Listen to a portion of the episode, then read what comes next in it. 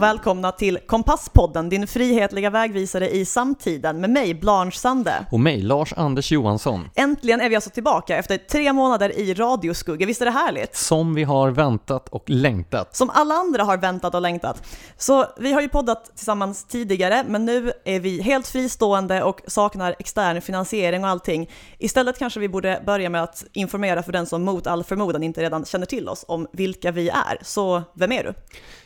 Ja, Lars-Anders Johansson heter jag. Jag är född och uppvuxen i Gävle, författare, journalist och musiker. Bakgrund som kulturjournalist, nyhetsreporter och ledarskribent och chefredaktör. Vem är du?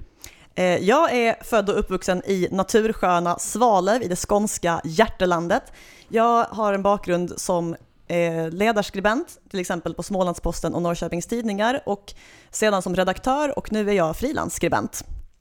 Härligt! Kul att vara tillbaka. Och eh, innan vi går in på vårt övergripande ämne, nämligen vad vi eh, menar med frihetlighet. Vi kallar ju oss för en frihetlig podcast. Jag skulle till och med säga Sveriges mest frihetliga podcast. Sveriges mest frihetliga podcast. Så tänkte vi, eh, vår vana trogen, att gå in på veckans nyheter. Och där har vi ju egentligen bara en nu för tiden, känns det som. Eh, Corona-epidemin. Ja, vi hade ju tänkt att vi skulle dra igång den här podcasten något tidigare, men sen stängdes hela samhället ner på grund av den här eh, förkättrade pandemin som härjar världen över och som vi antagligen kommer att få anledning att återkomma till i flera avsnitt. Men om vi ska ta ett slags övergripande grepp om den här pandemin och inte minst då vad det innebär eh, utifrån ett frihetligt perspektiv. Olika länder har ju reagerat olika på den här. Om vi skulle sammanfatta skillnaden. Men det där tycker jag är så förvirrande. Alltså plötsligt finner jag mig i en situation där Sverige avviker, inte som det minst frihetliga, utan som det mest frihetliga relativt sett alternativet. Det där är väldigt förvirrande. Alltså Storbritannien har det här väldigt drakoniska åtgärderna med utegångsförbud och alltihop. Och här sitter vi och får liksom fortfarande gå ut och hyfsat mycket leva våra liv. Och jag har en hypotes om vad det här handlar om. Vi är ju väldigt statsindividualistiska här i Sverige. Tala för dig själv. jag talar för övriga. Själv är jag antistatsindividualistisk. Men poängen är att jag tror att för att britter ska hålla sig hemma krävs att de förbjuder den för att, från att gå ut. Medan för statsindividualistiska svenskar räcker det att man hintar lite ovanifrån om att nu vore det ju bra om vi isolerade oss för att vi bara okej okay då och så går vi inte ut. Och vad blir slutsatsen som man drar av detta? Vilket är att föredra? det är vårt eget fel att vi inte har utegångsförbud ännu. Ja, nej men det, det verkar ju ligga någonting i detta. Jag tänker på uh, italienarna har ju en inställning till byråkrati som så att säga lite grann är den omvända som den som vi har i Sverige. Den är väldigt osvensk. Ja, alltså de har ju en väldigt byråkratisk samhällsorganisation på ett sätt. Jag har fått rapporter nu från personer som sitter nu i sån här isolering i Italien och berättar om hur det kommer ständigt uppdaterade såna här självdeklarationsblanketter från myndigheterna eh, som man måste ha med sig så fort man går ut. Så att uh, italienska staten uppdaterar ständigt den här blanketten så man hela tiden måste skriva ut nya och ha med sig då med mer och mer detaljerad information. Som att de inte ens tänker på miljön. Så de har ju då ett uh, närmast så här fetischiserande förhållande till byråkratin å ena sidan. Men å andra sidan så verkar det ju också som att de har en mycket mer avslappnad attityd till byråkratin. Att när man väl har sin blankett så kan man göra i princip vad man vill. Ja, och det har väl en rätt så här entreprenöriell attityd till att komma runt det också. Det är väl där det började först med att hyra ut sina hundar, eftersom hundpromenader är en legitim orsak att inte vara inomhus. Ja, det var ju intressant det här hur eh, Sveriges statsminister Stefan Löfven eh, nyligen uttalade någonting som hade kunnat komma från Kompasspodden, nämligen, eh, ja du kanske vill säga citatet? Tycker du att jag gör en bättre Stefan Löfven än du? Ja, av oss två så är det du som är Stefan Löfven. Ouch. Men okej, okay. så här sa han alltså till min enorma förvåning. Vi kommer aldrig att kunna lagstifta om allt eller förbjuda allt. Det är en fråga om folkvett. Om man bara, hade Socialdemokraterna bara insett det för några decennier sedan, tänk vad gött vi hade haft det idag. Ja, det här låter ju nästan som de här uttalandena från Per Albin Hansson om att staten inte ska lägga sig i människors privata kulturkonsumtion och så vidare. Ja, nej men det här såg jag verkligen inte komma. Men eh, den här frihetliga linjen då, tror vi att den kommer att hålla i sig? Eller kommer vi eh, inom loppet av några veckor att eh, vara där Italien och Storbritannien är idag? Oj. Alltså generellt sett, om jag gissar att någonting konkret kommer att hända i politiken så brukar ju motsatsen hända. Du är så helt enkelt en dålig politisk analytiker. jag är en väldigt bra kontraindikator. Så jag tänker att av rent strategiska skäl kommer jag chansa på att ja, vi får jättedrakoniska åtgärder, för då kommer vi klara oss. Vad tror du själv? Så jag tror ju det ligger någonting i det du sa för en liten stund sedan om detta med att eh, man har den här till synes avslappnade hållningen för att man helt enkelt räknar med att folk kommer att rätta sig efter... Och när du säger man, menar du nu makthavarna, eller hur? Ja, precis. Alltså, eh, vi har en skenbar frihet. Vi fick ju vid samma presskonferens som eh, Eh, statsministern uttalade de här bevingade orden om att det är en fråga om folkvett, så fick vi ju en indikator på vad, vad som ligger i begreppet bör i svenskt myndighetsspråk. Det vill säga, vi förväntas helt enkelt att rätta oss efter de här direktiven. Eh, och vi har ju också sett en, eh, en tilltagande vad ska man säga, en allt mer auktoritär syn på hur man ska förhålla sig till myndighetsinformation. Det har ju upprättats en, en åsiktskorridor kring då inte minst eh, statsepidemiologen eh, Anders Tegnell, vår Alltså- befriare. Bara att vi har en statsepidemiolog. Ja, det där är också för övrigt väldigt intressant, för det har ju blivit lite grann som att de ansvariga beslutsfattarna, eh, ministrarna som ju egentligen är de som ska fatta besluten och förmedla dem, hela tiden hänvisar till denne statsepidemiolog. Men om jag förstår saken rätt så regleras inte statsepidemiologens uppdrag överhuvudtaget i regleringsbreven. Han är ju någon slags galjonsfigur. Det borde ju vara Folkhälsomyndighetens generaldirektör, Johan Carlsson, som var den som man hänvisade till och skickade fram. Men istället så har det blivit den här väldigt amorft definierade rollen som Anders Tegnell har, som är den som alla vänder sig till. Men vi har ju den här svenska expertfetischen, det är väl det. Ja, för det är ju det han är. Han är ju egentligen bara en rådgivande e- instans. Men nu har det blivit som att både ansvariga politiker, myndighetschefen och då eh, gemene man litar på honom som om han vore då det slutgiltiga och definitiva. Ja, alltså överhuvudtaget så har det ju utvecklats, eller blivit mer särpräglat, någon så här auktoritär uppfattning att det är en dygd att lita blint på vad myndigheter och experter säger. Ja, det där är ju en oerhört obehaglig diskussion som har förts, inte minst i sociala medier, där var och en som ifrågasätter myndigheternas beslut eller uttalanden som kommer får höra att vadå, har du en examen i epidemiologi? Ja, precis. Det har ju suttit faktiska epidemiologer och ja, men så här, varit lite så här nedlåtande mot personer som ju uppenbarligen har anledning att fundera över epidemier eftersom det är en del av vår vardag nu. Och så har det suttit där och bara, ja du kan ju återkomma när du har en, en examen i det här ämnet, som att man måste ha en examen för att kunna tänka på någonting. Ja, och det är ju också den här saken att den här typen av beslut som tas, jag menar, de, är, de här genomgripande åtgärderna där man mer eller mindre stänger ner hela samhällen, det är ju inte bara någonting som epidemiologer kan ha åsikter om. Det angår ju alla som är en del av samhället som stängs ner. Alltså vi har ju alla ett intresse av att, ja men så här, att saker inte går i konkurs, att vi undviker massarbetslöshet. Det finns ju en massa aspekter av det här som angår alla. Ja, och makthavarnas, eh, beslutsfattarnas ansvar är ju att väga olika aspekter av ett beslut mot varandra. Det kan ju inte en statsepidemiolog göra. Och här är det väldigt konstigt, jag tänker på den Tegnell då, när han har uttalat sig utif- när han har tagit ställning då i huruvida man ska stänga skolor eller inte, så väger han ju in då eh, aspekter av huruvida det liksom är rimligt att, eh, att barnen ska vara hemma, som inte har med smittspridning att göra. Eh, jag kommer till exempel ihåg att han vid något tillfälle eh, pratade om att det var orättvist att vissa kunde jobba hemifrån och andra inte. Nej, nej, ojämlikt. Det är här jämlikhetsproblem att somliga, att white collars kan sitta hemma och jobba generellt sett medan blue collars behöver gå till jobbet.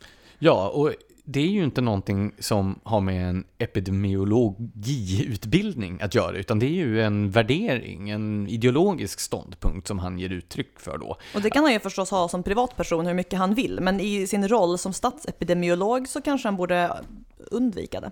Ja, och det här visar ju faran i inställningen att man ska lita blint på experterna. Jag menar, vi har ju nu sett en parad av epidemiologer som har uttalat sig i medierna och de är ju inte ense om olika saker. Varken om hur man bäst hanterar smittspridningen eller hur ett samhälle ska respondera på den här utvecklingen. Nej, alla det... är ju inte ens överens med sig själv för en vecka sedan. Så, att... så när man hör det här att ja, vi måste lyssna på experterna. De, de som säger så, de menar ju att man ska lyssna på just de experter som tycker så som de själva tycker i själva verket så borde ju alla försöka lyssna till så många experter som möjligt för att sen bilda sig en egen uppfattning. Det är så en demokrati funkar. För det första så är det inte experterna som fattar besluten i en demokrati, utan det är väljarnas valda representanter, politikerna som fattar besluten.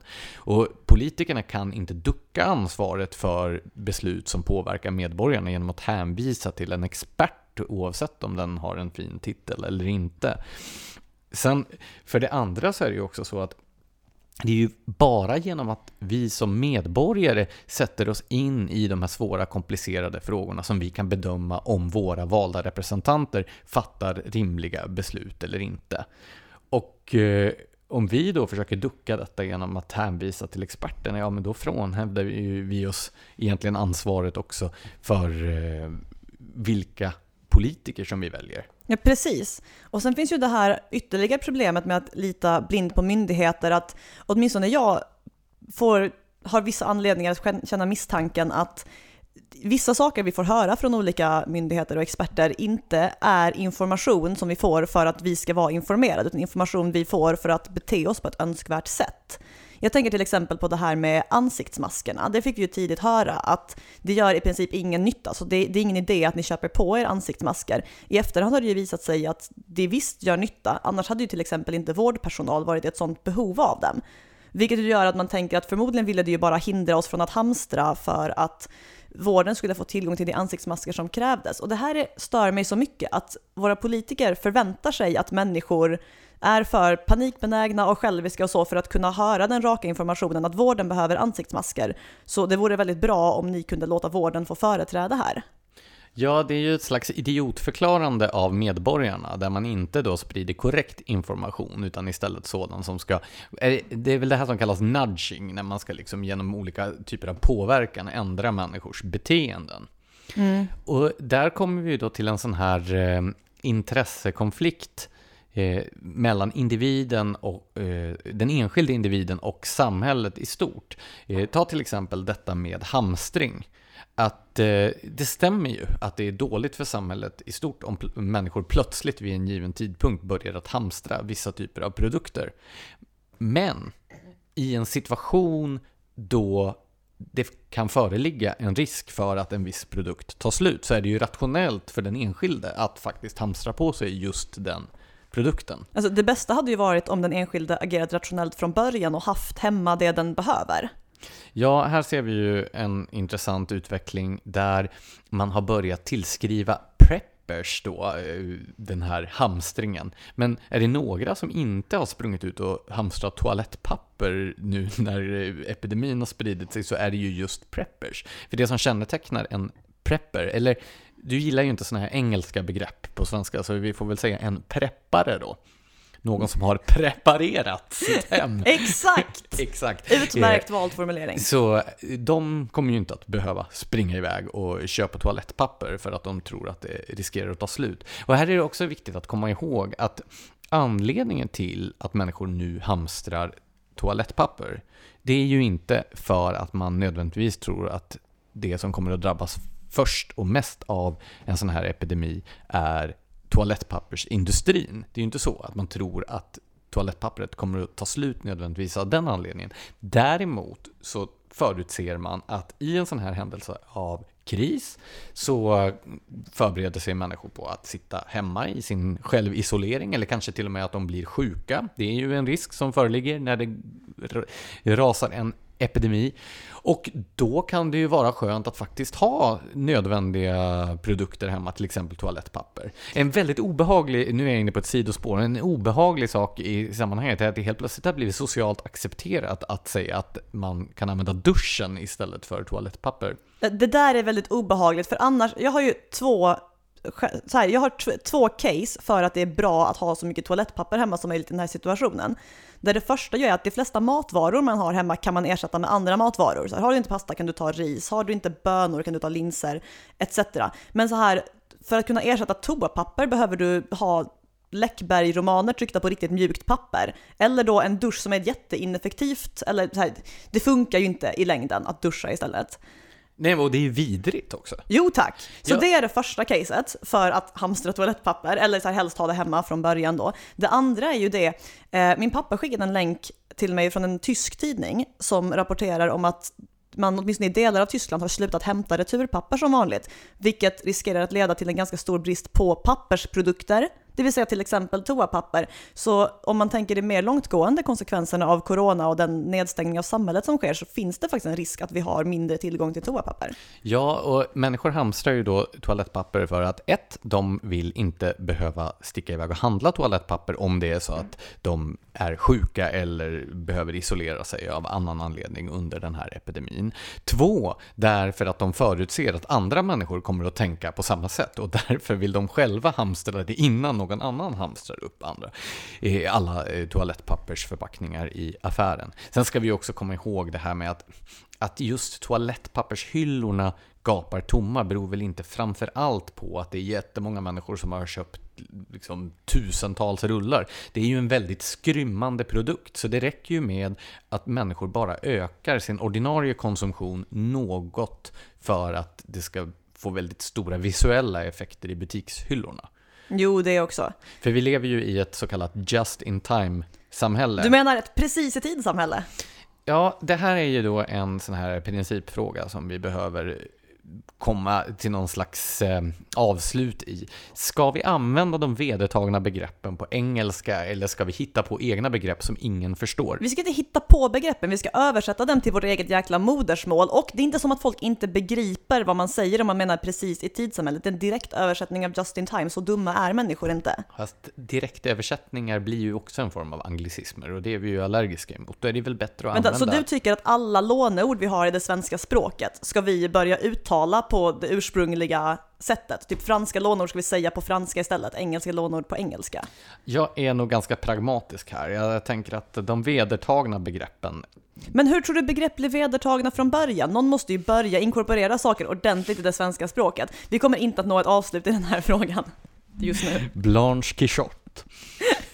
Eh, men i alla fall, eh, det här systemet där eh, man inte har lagerhållning utan att all tillgång bygger på att leveranserna hela tiden är eh, i rullning. I rullning. Det gör ju också att eh, vissa typer av varor riskerar att ta slut, inte på grund av att man slutar tillverka dem, utan på grund av att det kan bli någonstans stopp i leveranskedjan. Och det gör ju också att det är rationellt att samla på sig den typen av saker som man tänker sig att man inte vill vara utan. Men naturligtvis, det bästa hade ju varit om folk hade tänkt på det här tidigare och inte behövde hamstra vare sig pasta eller vad det nu är de har. Toalettpapper som ja, alltså, köpt i butikerna. Ju mer precis i tid leveranskedjan är, desto mer får man ju ha sin egen privata lagerhållning själv. Det är ju ett sunt sätt att kompensera helt enkelt. Och utifrån ett frihetligt perspektiv så kan man ju tycka att den svenska inställningen än så länge i alla fall. Eh, det här kan ju till och med ha, ha förändrats när det här poddavsnittet väl släpps. Men initialt så har den svenska inställningen varit mycket mer decentraliserad och att man har lämnat ett större utrymme för eget ansvar åt medborgarna. Det är ju en sympatisk hållning från ett frihetligt perspektiv. Det kan komma att svänga, det kan redan kanske ha svängt när vi släpper det här avsnittet. Det får vi se. Men eh, det som är fördelen med ett frihetligt förhållningssätt, om vi har det som ena ytterligheten gentemot ett väldigt auktoritärt förhållningssätt. Vi har ju Kina då som motsatsen. Som svetsar igen dörrar hos misstänkt sjuka personer. Jo, det är rätt auktoritärt. Vet vi att de verkligen gjorde det, eller är det en skröna? Så här, jag har inte... Jag kan ju inte säga att jag kan bevisa att det har skett, men jag skulle ju bli överraskad nästan om det inte hade skett med tanke på att Kina är Kina. Nackdelen är ju där att, eh, ja, för övrigt, Kina är ju ett land där man verkligen lyssnar på myndigheterna helt och hållet. Men jo. nackdelen där, det är ju att man lägger alla ägg i samma korg och att Eh, det inte ges, eh, det ges ju inte utrymme att agera på ett annat sätt om det är så att myndigheterna visar sig att ha fel. I Sverige så såg vi ju faktiskt att när de första indikationerna på att det här faktiskt var på allvar kom så började ju näringslivet och olika arbetsplatser att agera Eh, preventivt. Det vill säga människor jobbade ju redan om de kunde hemifrån innan Anders Tegnell gick ut och sa att man borde göra det. Ja, alltså enskilda smittade människor valde ju att självisolera sig när inte ens sjukhuset rekommenderade att de skulle göra det. Så folk i allmänhet har ju varit före myndigheterna här, vilket återigen är ett tecken på att människor faktiskt klarar av att ta ansvar även i sådana här situationer. Men då har vi ju då de här motbilderna då på afterski i Åre och de här eh, damerna och herrarna i Östermalmshallen som gick ut för att de ville ha rökt ål och så vidare. Som skåning kan jag ändå, nej, jag fattar vad du menar. Jag för sig, var den där verkligen, alltså det här Östermalmshallen-klippet, var det verkligen från nyligen? Ja, den har ju precis öppnat. Jo, men precis öppnat, var inte det ungefär en månad sedan? Jo, det såg ju ganska annorlunda ut för en månad sedan. Jo, men eh, det här var ganska sent i eh, pandemins eh, utveckling. Okej, okay, jo, nej, men det är ju klart att inte alla har det här omtalade folkvettet, men jag tror ändå att tillräckligt många av oss har det om vi bara får chans att utnyttja det.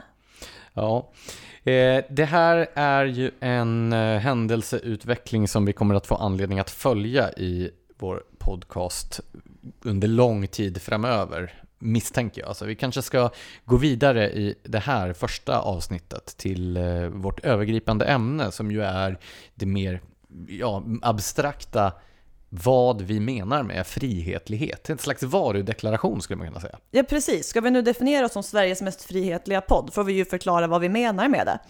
Så vad, var, var börjar vi nysta ut det här?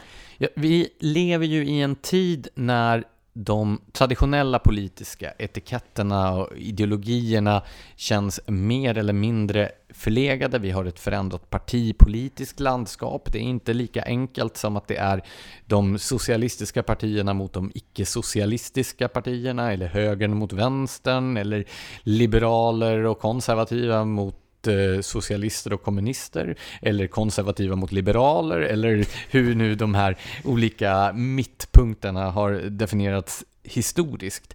Utan vi har en massa olika skalor som pekar åt olika håll och överlappar varandra och säger emot varandra. Så eh, det finns ju ett ganska stort behov tror jag av just en kompasspodd. jo tack. Vi får vara en sån här multidimensionell kompass. Men om vi börjar med den kanske mest klassiska skalan som flest tänker på per automatik, höger-vänster-skalan. Ja, höger-vänster-skalan är ju problematisk i sig själv eftersom det finns ju så många motsägelser mellan de olika grupperingar som definieras som höger och de olika grupperingar som definieras som vänster. Höger-vänster-skalan är i sig inte ett särskilt bra mått på eh, frihetligheten eftersom det finns ju ofrihetliga grupper både till höger och till vänster och det finns frihetliga grupper både till höger och till vänster. Men om det inte är frihetligheten, vad är det då som definierar var man hamnar på höger-vänster-skalan? Jag skulle säga att den minsta gemensamma nämnaren för just höger respektive vänster är synen på hierarkier. Hierarkier är ju ett ganska stigmatiserande begrepp, men här försöker jag använda det eh, på ett neutralt sätt. Det vill säga, eh, alla vänsterideologier har det gemensamt att de strävar efter att jämna ut olika typer av hierarkier, medan alla högerideologier har det gemensamt att de antingen accepterar eller bejakar någon form av hierarkier, någon form av stratifiering eller ojämlikhet eller vad man nu ska säga. Och det som blir problematiskt här det är ju då att från ett socialistiskt perspektiv där man tycker att alla hierarkier är av ondo så blir det då naturligt att betrakta alla ideologier som bejakar hierarkier oavsett om det handlar om marknadsliberalism som ju är frihetlig till sin natur eh, som då bara accepterar frivilligt uppkomna eller organiskt framvuxna hierarkier eh, och fascism, en högerideologi som ju är allt annat än frihetlig. Men från det här socialistiska perspektivet så tycker man att det här är mer eller mindre samma sak eftersom de då eh, båda ställer upp hierarkier som är socialismens motsats. Medan man då från ett marknadsliberalt perspektiv istället ser de här, en kommunist och en fascist som mer eller mindre samma sak eftersom de båda vill inskränka den individuella friheten. Var det här logiskt? Jo men ganska, alltså det här är väl en aspekt av det här klassiska eh, utfall versus processrättvisa. Alltså till vänster anser man ju att eh, så länge utfallet uppfattas som rättvist så kvittar det hur man har kommit dit. Och på samma sätt, om man, uppfall, om man uppfattar utfallet som orättvist kvittar det om det har vuxit fram organiskt eller bestämts av fascister. Men till höger så menar vi ju att det huvudsaken är att processen har varit rättvis. Om en rättvis process då leder till hierarkier eller till total jämlikhet. Det spelar ingen roll. Och på samma sätt om det är en kommunist eller en fascist som försöker hindra de naturliga processerna, det kvittar för att det är fortfarande förtryck ovanifrån. Precis, och och eh, de frihetliga vänsterideologierna, vi har ju båda till exempel en förkärlek för Piotr Kropotkin som ju var väldigt vänster och mot hierarkier på alla sätt och vis, men som ju ändå var väldigt frihetlig. Han föreställde ju sig att man skulle kunna uppnå den här totala jämlikheten genom små frivilliga gemenskaper, ungefär som kibbutzer skulle man kunna säga att samhället skulle vara uppbyggt. Och eh, det är väl det som kännetecknar de här den fri, de frihetliga vänsterideologierna, att det handlar om små enheter som är eh, organiskt framvuxna. Medan eh, de flesta vänsterideologier som bygger på en stat som ska jämna ut alla skillnader blir väldigt auktoritära. Ja, i praktiken leder ju det till betydligt mer hierarkier än de här högerideologierna som det kritiserar. Sen har vi ju en annan skala som är, ja den brukar användas parallellt med höger-vänster-skalan och det är ju den här ekonomiska dimensionen, som också är en, ett mått på statens storlek. Där man skulle kunna säga att den ena ytterligheten är en helt fri marknad och den andra ytterligheten är en total planekonomi. Ibland förväxlas den här skalan med höger-vänster-skalan, men det finns ju som sagt högerideologier som inte förespråkar en fri marknad. Så därför så är de inte helt överlappande. Men eh, i den här The Political Compass så används ju till exempel den här skalan som eh, höger-vänster-skala. Och sen så sätter man den mot en auktoritär kontra eh, frihetlig axel.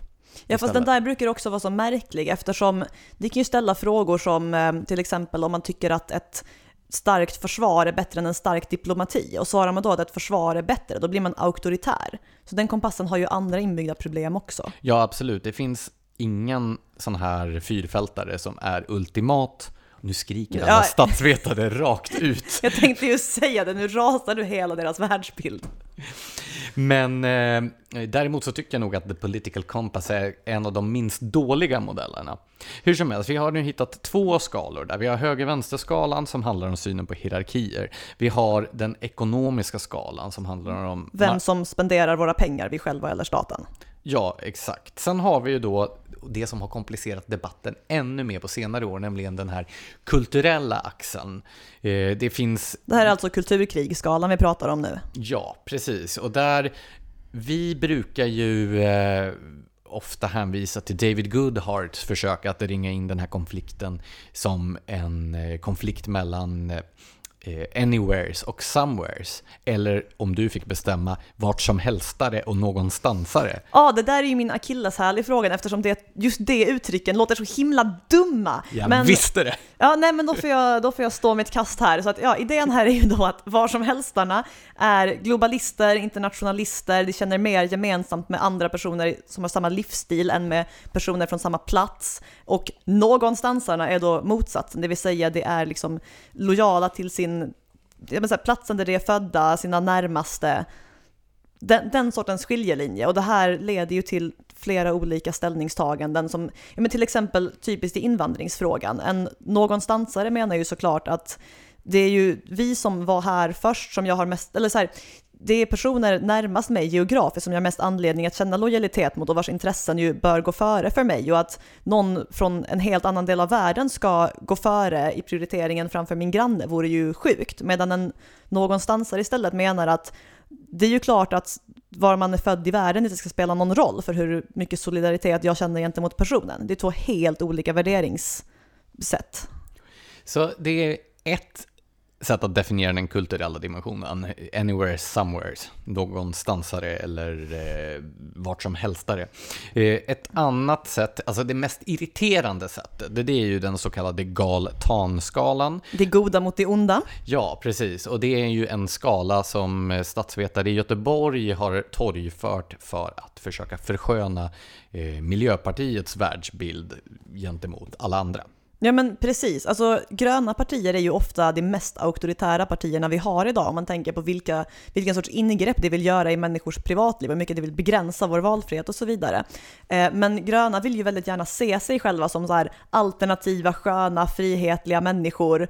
Eh, och därför älskar ju det den här skalan som placerar gröna på samma sida som liberala och frihetliga, när det i själva verket snarare hör hemma med det allra mest auktoritära. Ja, och det blir ju också väldigt komplicerat, för jag skulle säga så här ändå, både Miljöpartiet och Centerpartiet, som ju är eh, partierna som brukar betecknas som eh, gal på den här god-ond-skalan, är ju partier som springer ur en i grunden frihetlig, nästan lite anarkistisk tradition.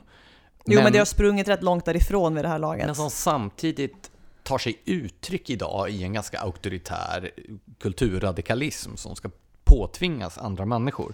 Så att eh, det, jag tror till och med att det kan finnas sådana här element av att frihetliga väljare röstar för en auktoritär politik.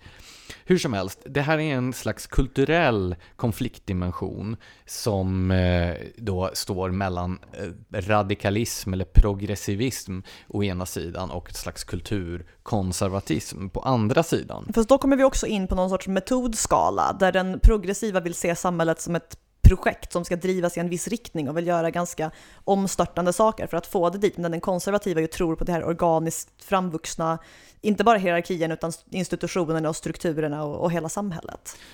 Men den här skalan är ändå inte ett särskilt bra mått på frihetlighet eftersom även de konservativa kan vilja använda tvångsmakt för att driva igenom då sitt bevarande av de här organiskt framvuxna gemenskaperna. Så det finns ju eh, då en auktoritär och ofrihetlig linje på båda sidor om även den här kulturella. Ja, socialkonservatismen är väl ett ultimat exempel på det. Det är ju sällan särskilt frihetliga, utan de har ju sina konservativa värderingar och sen vill de använda staten för att få oss att leva i enlighet med dem. Precis, på samma sätt som radikalerna vill använda staten för att driva igenom sin progressiva agenda. För saken är ju också den med radikalism, att om det var så att människor frivilligt hade valt att anamma de radikala ståndpunkterna så skulle de ju inte längre vara radikala. Så det ligger ju i radikalismens natur att det är någonting som påtvingas en från då någon slags avantgarde. Mm. Och då blir det auktoritärt per definition. Och det här skapar ju den här eh, paradoxen där liberalism, vissa former av liberalism kan vara mer auktoritär än vissa former av konservatism. Jo, Eftersom... vi ser ju rätt många exempel på det i dagens samtida politiska landskap. Ja, och eh, konservatismen rymmer inom sig, eller ja, det här har jag varit inne på i ett antal texter också genom åren, att eh, konservatismen är ju inte en konservatism, utan det finns många olika konservatismer och det finns många olika liberala traditioner också. Så de här begreppen, när man försöker skapa en skala, eller en konflikt mellan liberalismen och konservatismen, så är det också missvisande. Ja, alltså framförallt liberalismen är väl allra svårast där. Alltså jag vet det går ju att hitta två liberaler, eller två personer som båda kallar sig liberala, som inte håller med varandra om en enda grej egentligen.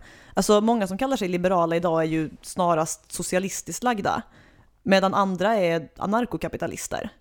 Ja, precis. Så begreppet är så urvattnat att det nästan har mist sin mening. Om man ska försöka sig på någon slags här svensk idéhistoria över liberalismens utveckling så skulle man kunna säga att liberalismen börjar som någonting väldigt frihetligt, närmast det vi idag beskriver som klassisk liberalism. Vi har Anders Chydenius på 1700-talet till exempel. Och Precis, kampen om... för frihandel och att man skulle få handla var som helst och inte bara i städerna och den sortens saker. Precis, alltså det var religionsfriheten, det var frihandeln, yttrandefriheten, tryckfriheten och avskaffandet av skråväsendet och så vidare. Men sen när partiväsendet växer fram så blir liberalismen i Sverige i huvudsak en ganska förmyndaraktig och paternalistisk ideologi. Ganska är väl ändå att ge dem lite för mycket benefit of the doubt där. Alltså det här, de tidiga liberalerna och frisinnade under till exempel ja men så här, förbudsdebatten kring alkohol, det var ju värre än dagens socialdemokrater. Ja, det var ju eh, liberaler som genomdrev motboksystemet och Systembolaget. Och... Det sjuka där är ju för sig att det var ju den frihetliga linjen. Det var liksom det bästa vi kunde få. Ändå får vi totalförbud eller så får vi en jäkla motbok. Det var liksom vad vi hade att välja på där politiskt. Men det är ju inte för inte som när Johan Norberg skrev sin bok Den svenska liberalismens historia så skriver han ju ingenting om den svenska liberalismen eftersom den inte då enligt hans måttstock var tillräckligt liberal. Och det säger ju någonting om då den svenska partipolitiska liberalismen under lång tid. Men samtidigt så har vi ju då det här problematiska då med konservatismen eller högern, för den är ju också en serie motstridiga traditioner i den svenska idéhistorien. Den var ju inte alls för frihandel från början till exempel. Den var ju ganska protektionistisk. Ja, så var det. Och eh, man skulle kunna säga att den gamla högern var ju mycket en förvaltare av det här eh, konservativa tjänstemannaidealet. Det var kameralismen tronen, var det väl? Ja. Tronen, altaret och svärdet och ganska protektionistisk i ekonomiska frågor. Samtidigt som det också fanns en frihetlig höger inom ska man säga, det som kallas bolagshögern då, eller näringslivshögern, som tog över den här frihetliga sidan av liberalismen när, libera när liberalerna blev mer och mer paternalistiska och vänsterorienterade. Ja, så idag tänker man ju mycket på den här bolagshögern som en fråga om särintressen. Så här, hur kan vi gynna det ena och det andra storföretaget? Men innan staten hade vuxit sig så enormt stor att alla måste hålla på och bevaka sina intressen mot staten på det sättet. Då handlade det ju helt enkelt om fria näringsidkare som ville fortsätta vara fria näringsidkare. Det var en helt annan sak. Och de här organiserades ju i Allmänna valmansförbundet och i Högerpartiet, båda de här grupperna, både den här eh, protektionistiska högern och den här frihandelshögern, så att säga. Eh, liberalkonservatismen var under lång tid en oppositionell rörelse inom högerpartiet. Det här kan man läsa om i till exempel Stickan Ljunggrens avhandling. Eh, men blir till slut dominerande ideologi. Framförallt då sen Gösta Bohman som ju var liberalkonservativ. Liberalkonservatismen är då den frihetliga konservatismen vi talar om här. Ja, och den konservatism som förvaltar den klassiska liberalismens syn på marknadsekonomi och individuella fri och rättigheter, så att säga. Eh, medan man skulle kunna säga från och med 30-talet och eh, Per Albin Hanssons eh, omdaning av socialdemokratin så förvaltar det partiet i viss utsträckning i alla fall, den här, eh, vad ska man säga, tjänstemannakonservatismen. Den konservatism som vilar på staten och dess institutioner. Även om partiet i andra avseenden ju var väldigt radikalt och framförallt då sen under 60 och 70-talet urartade i någon slags social ingenjörskonst.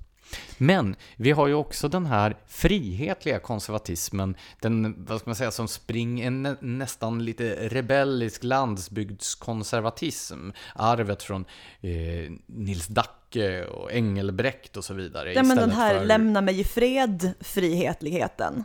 Och den förvaltades ju inom bonderörelsen. Det kan ju nästan verka lite paradoxalt idag, men det är ju Centerpartiet som under lång tid var bärarna av arvet från den här landsbygdskonservatismen som ja. var mer frihetlig. Och det är väl också därifrån som Centerpartiets frihetliga arv idag kommer. Fast problemet med Centerpartiet är ju också att det har ju aldrig varit ett idéburet parti riktigt, även om de här tendenserna har funnits där, utan det har ju alltid varit bondeförbundet har ju varit ett särintresseparti i grunden och därför har det varit väldigt lätt för de här frihetliga tendenserna hos många traditionella centerväljare att undertryckas ganska effektivt.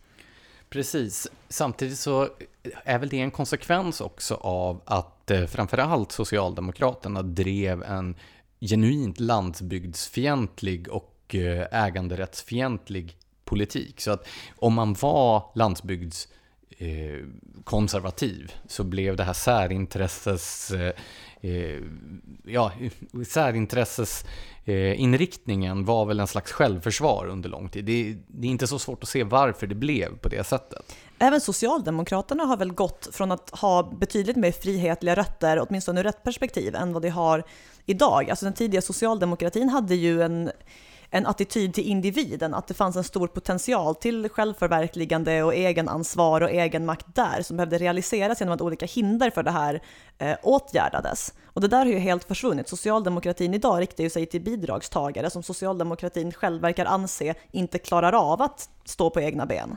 Ja, Alltså, arbetarrörelsen var från början också en slags särintressesrörelse i och med att industriarbetarklassen var ju en minoritetsgrupp i den svenska befolkningen väldigt länge. När arbetarrörelsen växte fram så var arbetarna koncentrerade till ett antal industriorter längs kusten, medan den stora delen av befolkningen levde just på landsbygden. Och sen i takt med industrialisering och i takt med att Eh, eh, människor flyttade till städerna. Jordbruket effektiviserades och eh, industrierna växte. Så blev det här en allt större del av befolkningen, vilket också avspeglades i hur människor röstade. Samtidigt så skilde ju sig olika aspekter av arbetarrörelsen väldigt mycket ifrån varandra. Det fanns ju dels anarkisterna mot centralisterna, om vi snackar 1800-tal. Sen försvann ju anarkisterna rätt mycket därifrån, men till en början i alla fall. Och även det revolutionära mot det demokratiska.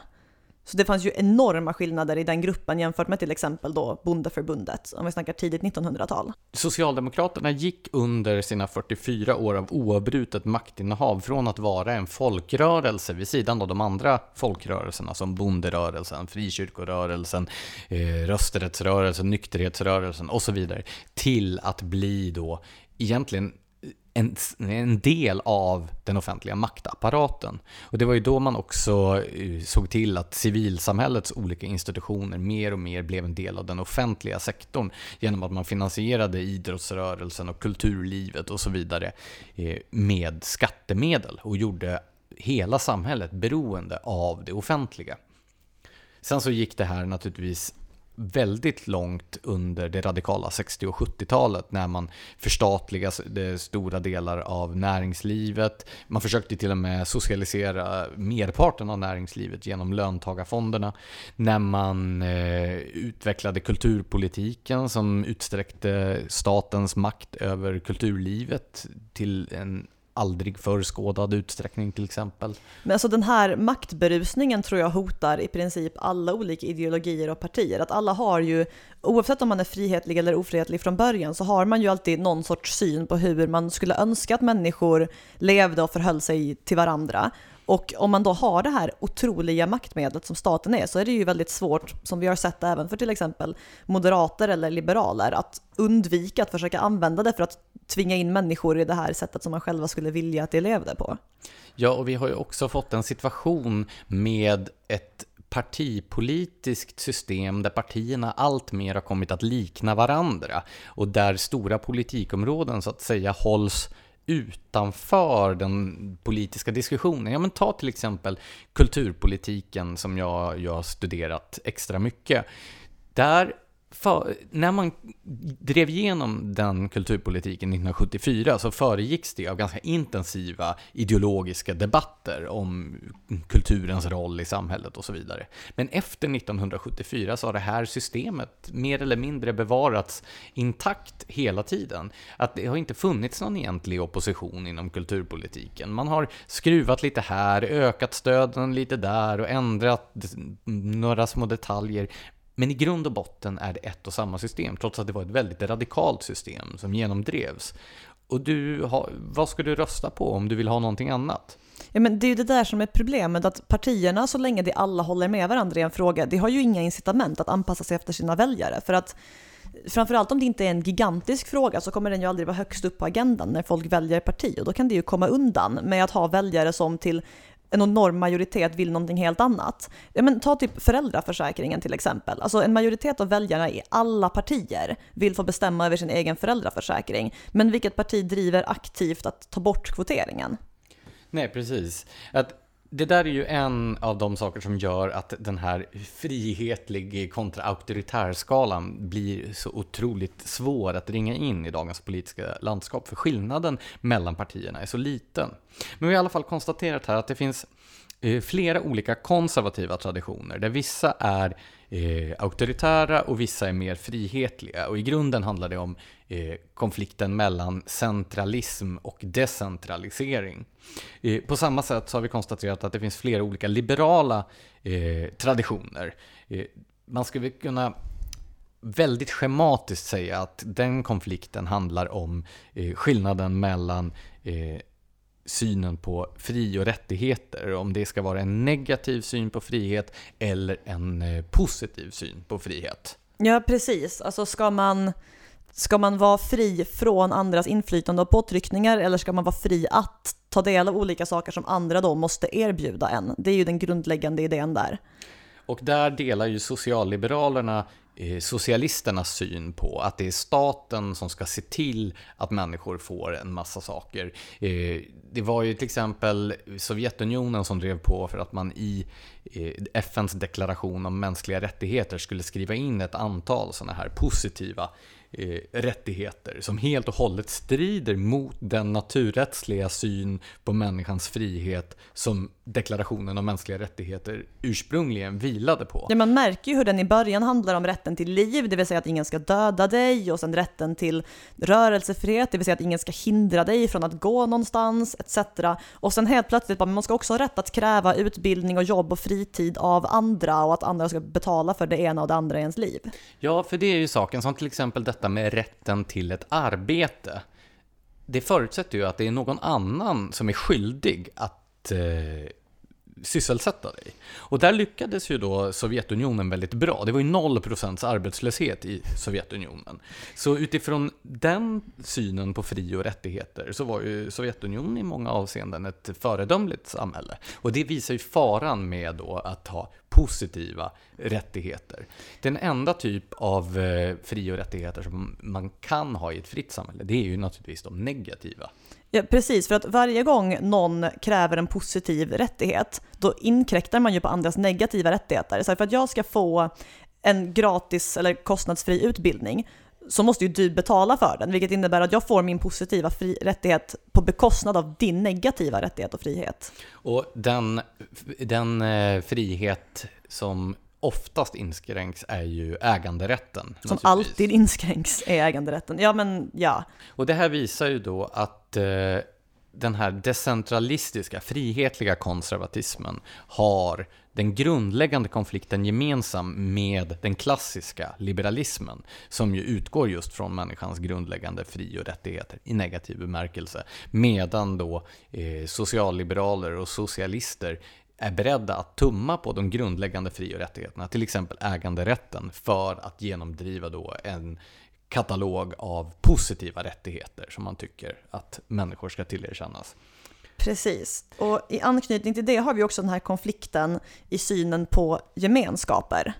Ja, för det där är ju också i princip alla, förutom möjligen kanske Ayn Rand, anser ju att eh, människor ingår i olika typer av gemenskaper. Nej, alltså, Ayn Rand var också medveten om detta, jag vet, jag vet. ja, men det där är ju den klassiska nidbilden, att är du liberal i den frihetliga bemärkelsen så inbillar du dig att varje människa är en ö och inte är beroende av andra och så vidare. I själva verket så fattar i princip alla människor att så här, människan är ett socialt djur, vi ingår i gemenskaper, familjer, vänskapskretsar, företag, you name it, samhällen. Skillnaden är ju hur man betraktar det, alltså vad man anser vara en legitim gemenskap, vilka gemenskaper man är för och emot. Och den grundläggande skiljelinjen där går ju mellan eh, gemenskaper man frivilligt är med i och gemenskaper man tvingas in i. Och misstaget många gör när man snackar om det här, det är att tro att det handlar om hur man går med i gemenskapen. Det finns ju det som hävdar att familjen är en ofrivillig gemenskap för att du föds in i den. Och ja, du kan ju inte styra över var du föds, till exempel. Men vad det i själva verket handlar om är ju huruvida man kan lämna gemenskapen. Ja, precis. Möjligheten att göra en exit. Eh, vi, där har vi ju då den här eh, eh, diskussionen som pågår nu om till exempel hederskultur och klansamhällen och så vidare. För det, om man har den här inställningen att det bara är staten som hotar den individuella friheten, då kommer ju en del sådana här gemenskaper i civilsamhället att flyga under radarn, trots att det är helt uppenbart att en eh, släkt eller en familj eller en klanstruktur eller en religiös gemenskap också kan vara en tvingande och förtryckande sådan. Ja precis, allting i civilsamhället är ju inte positivt. Eh, även om det står i kontrast till staten som ju definitivt är ett hot mot friheten. Men till exempel, så här, en familj är frihetlig eh, eller en frihetlig gemenskap så länge du kan lämna familjen utan att den söker upp dig, dödar dig, hotar dig, tar dina barn ifrån dig etc.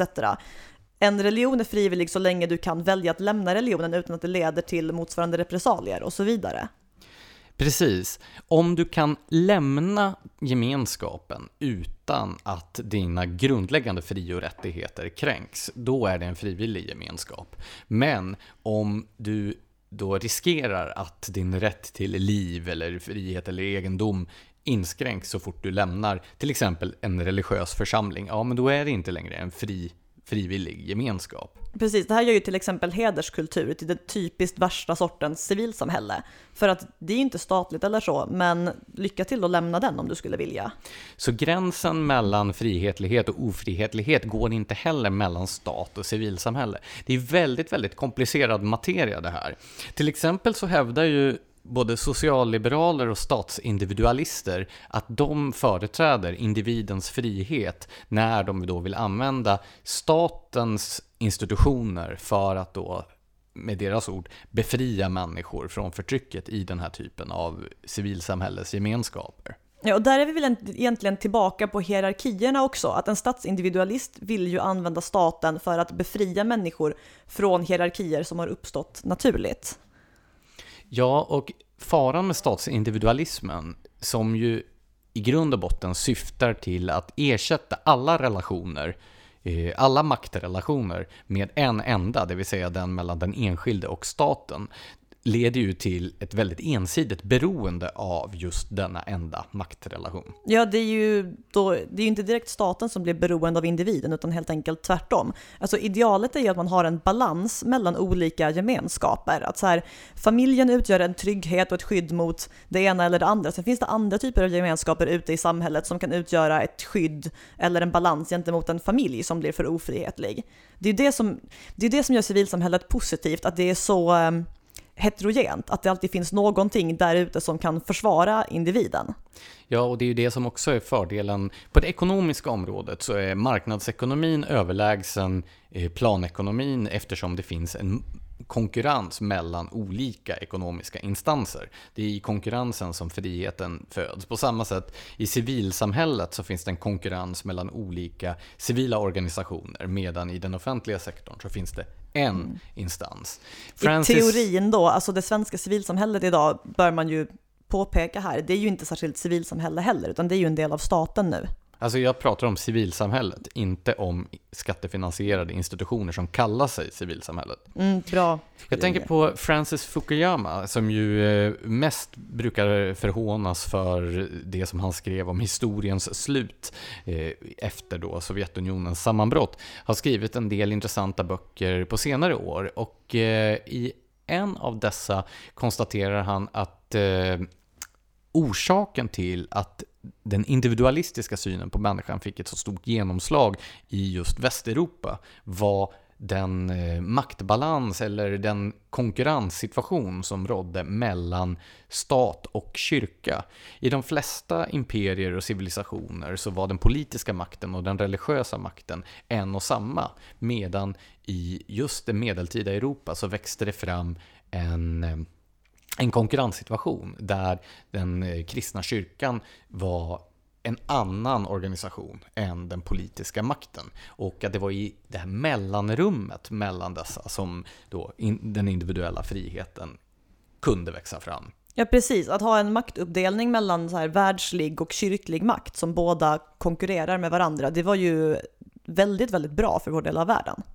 Ja, och jag kan ibland tänka att ett av problemen med den här diskussionen om frihet och individualism är att man försöker måla upp olika typer av enkla motsättningar. Det ska alltid vara, det ska vara gal eller tan, vänster eller höger, auktoritär eller eh, vad är det? Libertär är ett ord jag verkligen avskyr. Det är knappt ens ett ord. Ja. ja, men stat mot civilsamhälle, allt det här. Och vår vän Per Brinkemo som har skrivit om klansamhällen väldigt förtjänstfullt brukar ju förfäkta det här om att det är staten som garanterar individen frihet eh, mot och den typen av förtryckande strukturer. Men det blir ju också helt missvisande om man tror att det här är en, en bipolär situation där man måste välja mellan en allomfattande stat eller ett klansamhälle som det som man har i delar av Mellanöstern och Afrika. Utan istället handlar det just om att det måste finnas många olika konkurrerande institutioner som inte, där inte en enda kan ta total kontroll över en människas liv. Men hur, hur sammanfattar vi nu det här i någon sorts definition av frihetlighet? Alltså vi har väldigt många skalor. Vad är liksom den gemensamma nämnaren för vår sida av de här skalorna? Är det, är det liksom någon sorts eh, autonomi, självbestämmande egenmakt? Är det naturrätt? Är det proceduriell rättvisa? Alla de här aspekterna är relevanta naturligtvis för själva frihetlighetsbegreppet, men jag tror att man ska koka ner det till, till eh, en gemensam nämnare så är det väl ändå detta att det måste finnas en, eh, en möjlighet att välja bort en gemenskap. Det är därför som till exempel identitetspolitiken är ett så stort problem, eftersom den utgår från gemenskaper som de människor som förväntas ingå i gemenskaperna inte har möjlighet att välja själva. Du yeah. kan ju inte välja bort vilket kön eller vilken... Tekniskt sett så kan man ju nu för tiden i och för sig välja bort vilket kön man har. Men, nej, men jag fattar precis vad du menar. Alltså, hela den här klistriga systerskapsidén till exempel, att du som kvinna, alltså, som kvinna förväntas man alltid stå på andra kvinnors sida och nu ska vi lyfta fram varandra och hjälpa varandra och ha det här märkliga kvinnliga nätverken där vi sitter och pratar om våra karriärer. Samma sorts människor som är besvikna på Margaret Thatcher för att hon som mäktig kvinna inte såg till att befordra en massa andra kvinnor utan gick på kompetens istället. Ja, och det är det också som är skillnaden till exempel mellan den identitetspolitiska fixeringen vid människors hudfärg och istället en syn på människor som tillhöriga olika etniciteter och kulturer och så vidare. För etnicitet kan man ju faktiskt välja andra man kan ju välja att eh, ansluta sig till en annan kultur och anamma dess sedvänjor och sätt att leva. Men om du blir bedömd utifrån vilken hudfärg du har, så då har du ju inget val. Om du förväntas företräda alla andra människor med samma pigmenthalt, eller eh, på motsatt sätt, att du förväntas vara företrädd av någon som bara för att den råkar se ut på samma sätt som du, då har du inte längre möjligheten att välja. Nej, där underordnar man ju individen kollektivet helt och fullt. Alltså man behandlas som en grupprepresentant och inte som en individ. Man anställs på basis av vilken grupp man representerar och hur gött det vore att få in en till av den personen i det aktuella styrelserummet, inte på basis av vad man faktiskt har att bidra med själv. Och det är ju otroligt provocerande för en frihetlig person.